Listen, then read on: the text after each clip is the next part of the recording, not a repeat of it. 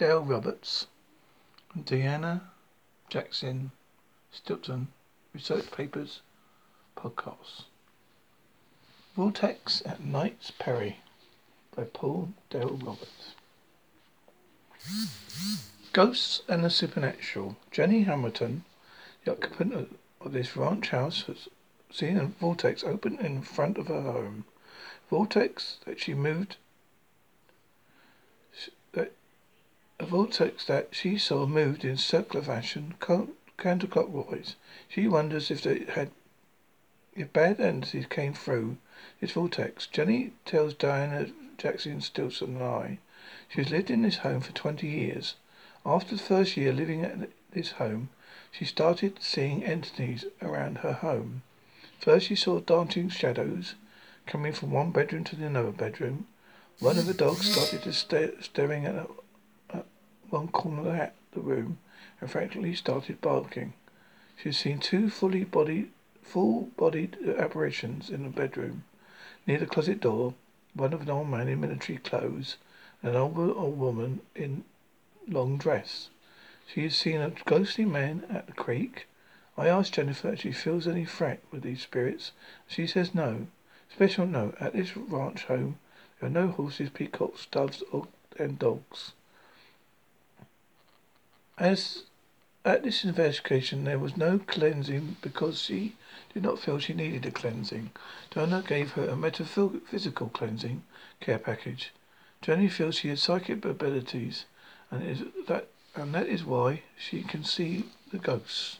Jenny's husband does not see any ghosts, and doesn't really believe the home is haunted. While Donna was filming, she had her camera on a tripod. It tipped over by itself. There was no breeze that caused it to fall over. When we were a- able to obtain two EPs, EVPs, Deanna felt energies coming from the backyard garden area.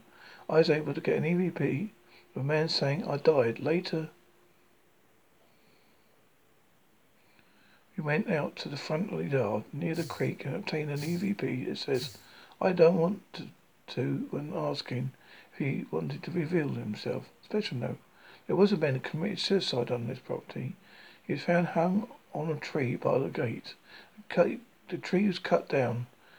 Perhaps the EVP that I obtained is the man who committed suicide. I don't know. One more special note. Deanna picked up on uh, energies at the back of her house. It's when that is where I captured the EVP. Deanna then picked up energies in front of the house near the creek. When she picked up the energy is where I captured the second EVP. Heavy jacket woman, heavy jacket woman and a baby. One of my Facebook connections, Warren Culligan, says back in 1994 he was driving on one of the back roads in and around Oakdale and Kings Ferry Knights Ferry. He was driving and had two friends in the car. The time was about 10 p.m. A, on a warm August night. As we was going down the road, there was a very little traffic.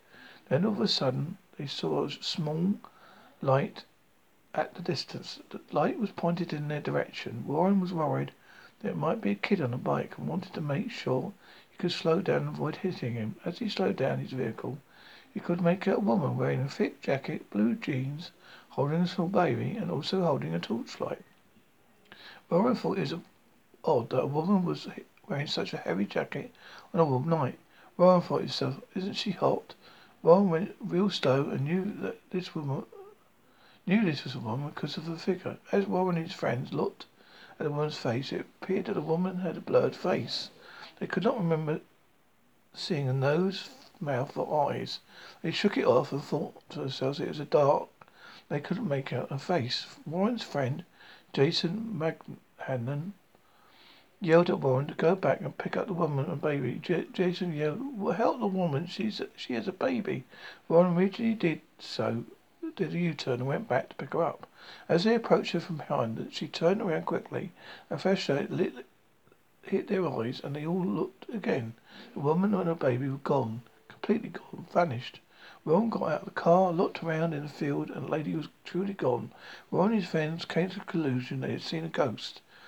When the conclusion came to realization, Warren sped out of there like a bat out of hell. Warren no longer lives at Knight's Ferry and says he's no desire to ever live there ever again.